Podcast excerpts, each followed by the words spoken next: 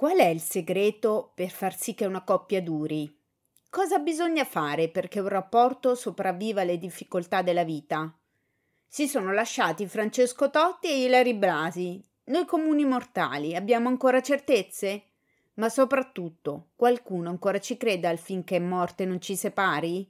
Ciao, sono Maria, conosciuta come la Fizza, e questo è Sorriso Sospeso, il podcast leggero ma non superficiale in cui parlo di quello che mi sta a cuore, mentre il bambino scuola e la lavastoviglie fa il suo dovere. Vi racconto la mia esperienza per lasciarvi una riflessione, ma anche un sorriso, perché un sorriso non costa niente, ma svolta la giornata a chi lo fa e a chi lo riceve.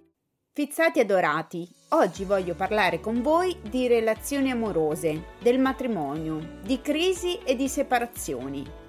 Ma chi sono io per parlare di sta roba? La dottoressa Stranamore?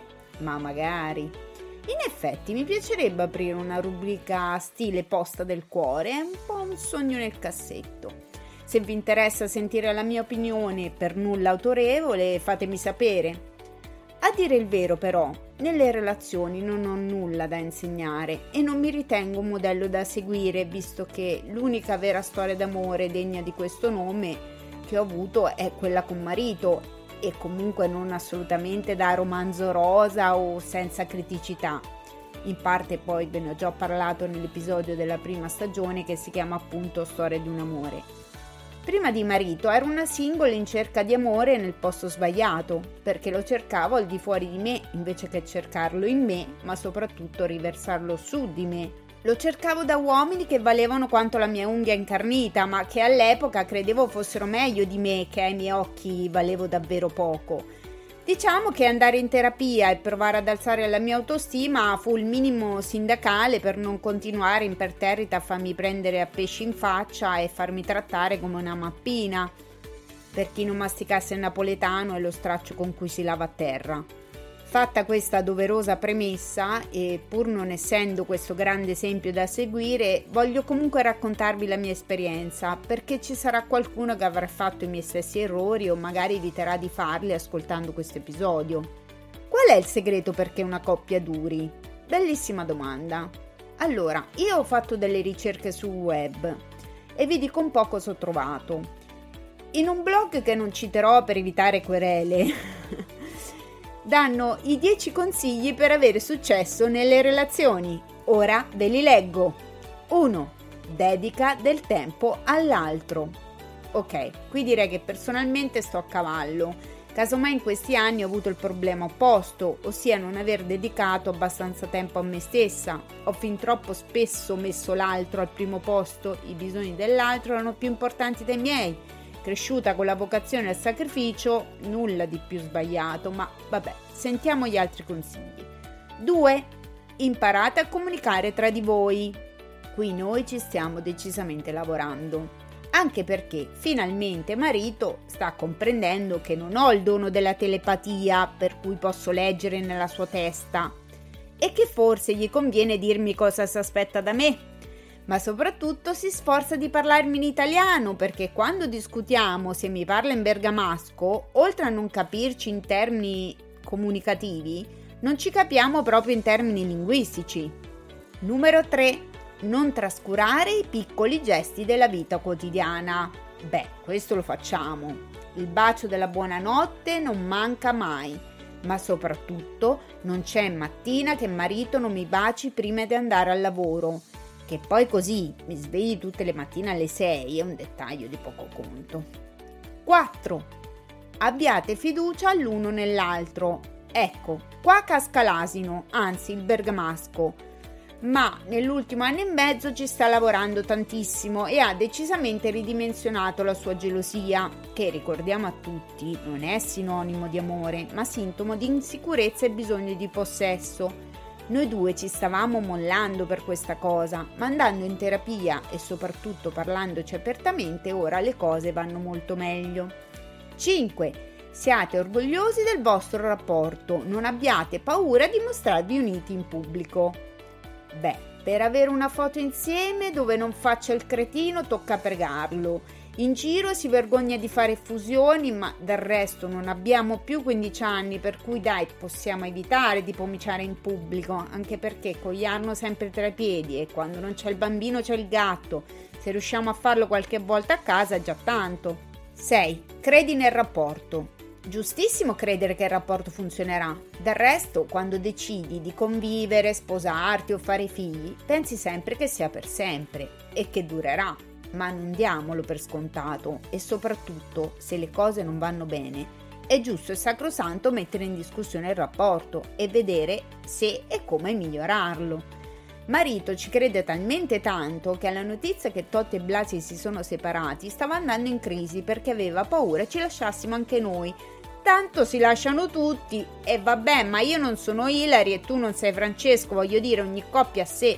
Poi sono la prima a dire che il per sempre non esiste, ma esiste lo scegliersi ogni giorno, ma adesso non esageriamo. sette. Comprensione e tolleranza. Oh beh, qua mi potrebbero far santa per tutte le volte che ho compreso, tollerato e sopportato marito. otto.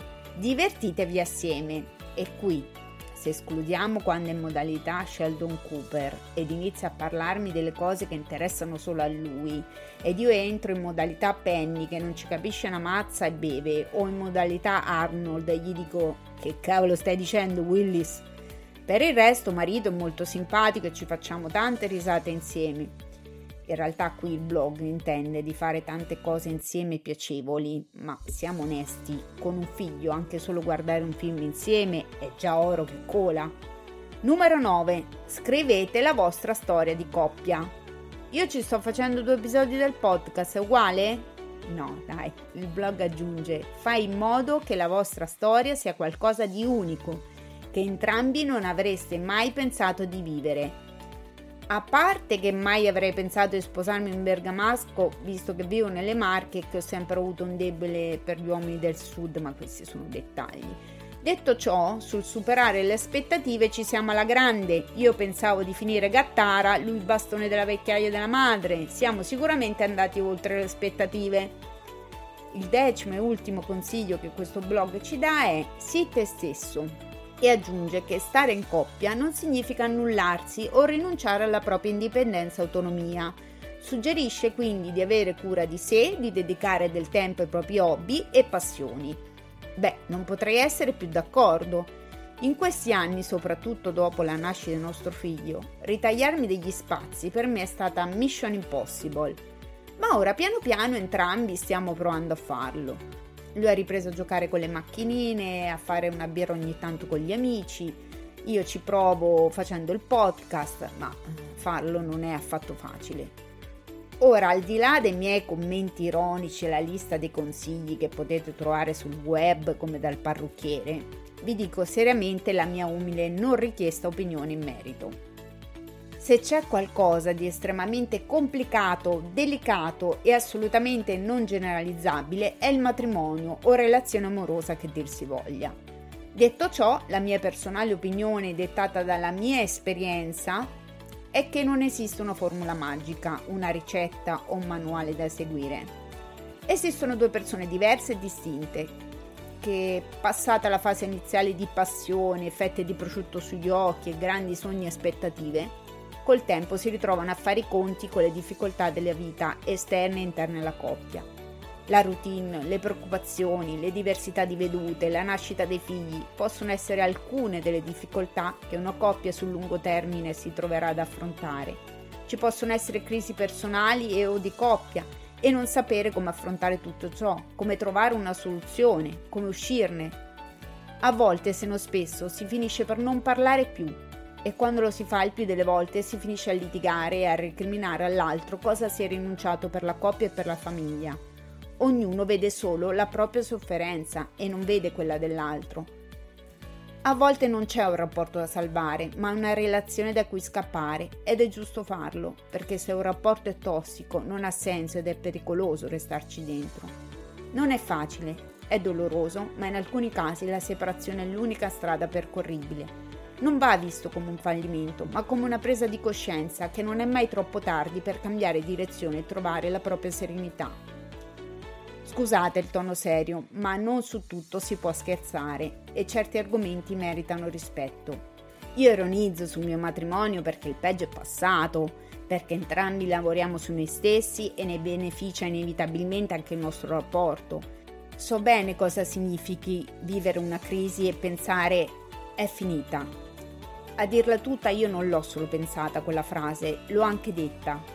Ma ho avuto e ho la fortuna di avere un compagno che ha capito di aver bisogno di aiuto in primis per se stesso e poi per essere un partner e un genitore migliore, scegliendo di andare in terapia, ed io ho fatto lo stesso facendo così la mia parte, perché come dice marito, per fare una croce ci vogliono due bacchette.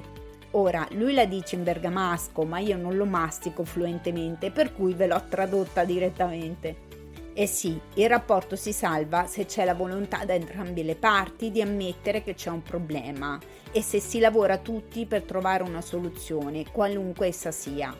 Ecco, noi ci stiamo provando, ce la mettiamo tutta, perché l'amore è un po' come una pianta grassa, resiste un po' di giorni senza acqua, ma non per sempre, per cui se la dai per scontata, te la dimentichi, non, allaff- non la annaffi mai, muore. Non so, magari ho detto una stronzata, non so perché mi ostino a fare metafore in settori che non conosco. Io tra l'altro ho il pollice nero e sono capace di far morire anche una pianta finta, ve l'ho detto, non sono una persona da prendere ad esempio. Vabbè, spero abbiate capito il senso di quello che volevo dire. Allora, fizzati, in questo episodio avete potuto ascoltare dieci consigli per far sì che un rapporto duri, che potremmo riassumere col comunicare col partner, passare del tempo insieme, divertirsi insieme, credere nel vostro rapporto, nella vostra storia, senza dimenticarsi di, di se stessi, dei propri bisogni e fidarsi l'uno dell'altro. Non sempre un rapporto è destinato a durare, non sempre si può salvare e in quei casi la separazione è la scelta più saggia e sana. L'amore è per sempre? Personalmente non credo. Non basta volersi bene affinché un rapporto duri nel tempo e sia appagante. Ci sono davvero tante piccole ma importanti cose che possono fare la differenza. In primis la volontà reale di provare a far funzionare le cose, ma da entrambe le parti, non basta che lo voglia solo uno dei due. È importante comunicare, saper ascoltare, mettersi in discussione e non aver remore a chiedere un aiuto esterno. Spesso si ha bisogno di una terapia individuale o di coppia perché si possa affrontare al meglio tutte le problematiche e far sì che la crisi si superi in un modo o nell'altro. È un tema delicatissimo, mi rendo conto, e spero vivamente di non aver urtato la sensibilità di nessuno. Mando anzi un grande abbraccio a chi in questo momento sta affrontando una crisi o una separazione. Allora, fizzati, che ne pensate? Avete la ricetta magica affinché un rapporto duri? Finché morte non ci separi o finché dura fa verdura? Fatemi sapere come sempre sui social la vostra opinione ed esperienza. Vi saluto ricordandovi che un sorriso non costa niente, ma svolta la giornata a chi lo fa e a chi lo riceve. Sorriso Sospeso è disponibile su tutte le piattaforme di podcast. Mettete un segui e attivate la campanella per non perdere nuovi episodi. La Fizza Podcaster vi aspetta per aggiornamenti, ma anche per feedback e suggerimenti sui suoi profili social. Sorriso Sospeso è anche un canale Telegram omonimo. Pota, ma mettici dentro altre parole difficili da dire.